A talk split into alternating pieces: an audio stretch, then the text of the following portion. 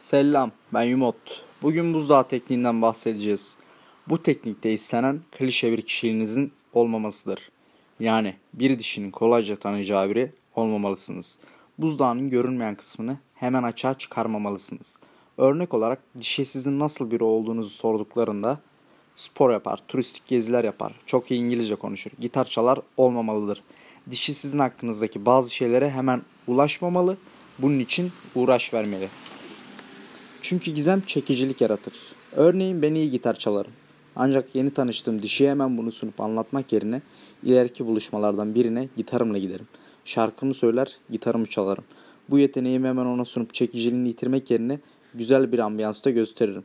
Dişi ister istemez etkilenir. İçten içe bu çocuk sandığımdan daha yetenekliymiş diye düşünür.